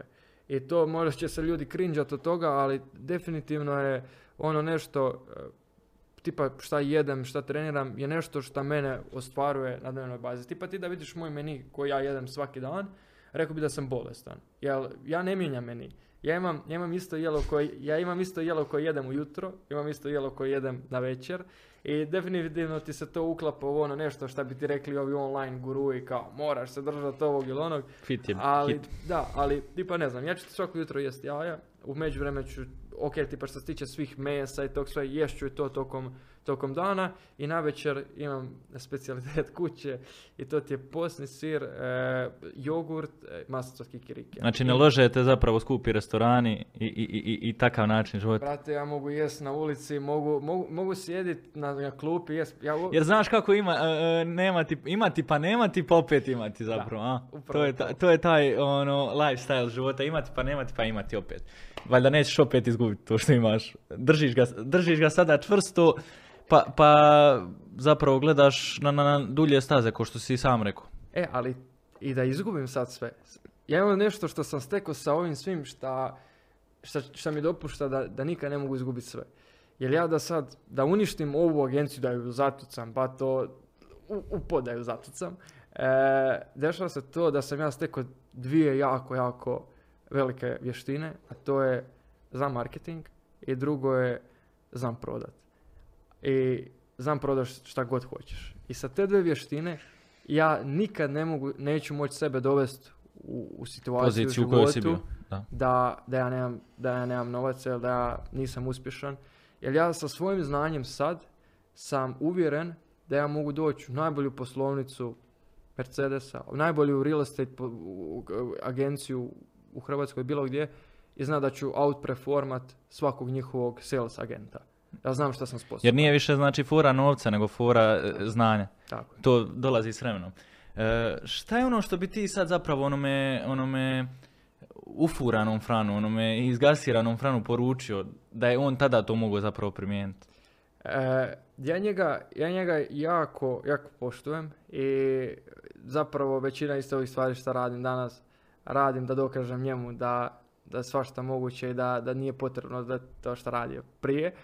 Ali definitivno takve ljude, takve osobe, treba samo, ne mogu reći ni na pravi put, ali treba s njima pričati, treba s njima komunicirati, treba s njima, treba, jel, svaka ta osoba koja se izvana čini jako tvrda, jako ona, ima neku svoju priču.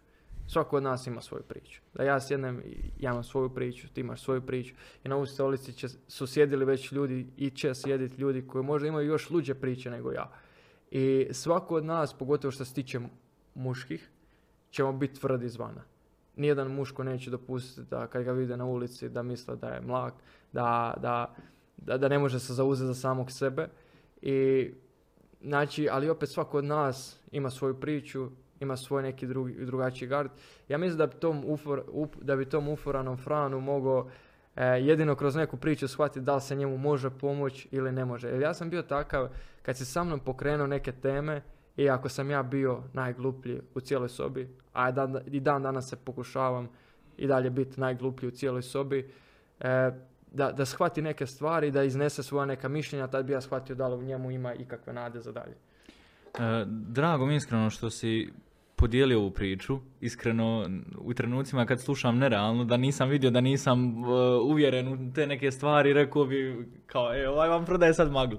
Ali ne prodaješ ništa, ne prodaješ ništa, nego samo dijeliš iskustvo koje e, možda nekome poslije gledanja zapravo ovoga podcasta će promijeniti način života i mislim da je to možda na kraju svega ovoga i, i najbitnija stvar, da si možda nekoga spasio, a i put je naravno pred tobom. Mladci, 20 će tek dvi godine kako treba, onaj, tako da ono, imaš još vremena za sve i nastaviti zapravo to radi što radiš u, u najboljem mogućem smislu. Da, definitivno. I imamo velike planove, puno stvari se sad trenutno radi. Ovo je tek tip of the iceberg i stvarno, stvarno se vidimo na daleke staze. Hvala ti iskreno što si bio dio ove priče, što si bio dio druge epizode. E, nadam se da si uživao u, u, u samom ambijentu Mostara i, i svega studija e, nas kao ekipe i nadam se da ćeš nam opet doći sa, sa još većim brojkama i sa još boljim iskustvom. Definitivno i ne morate mi dati puno vremena, tako da ćemo se vidjeti brzo.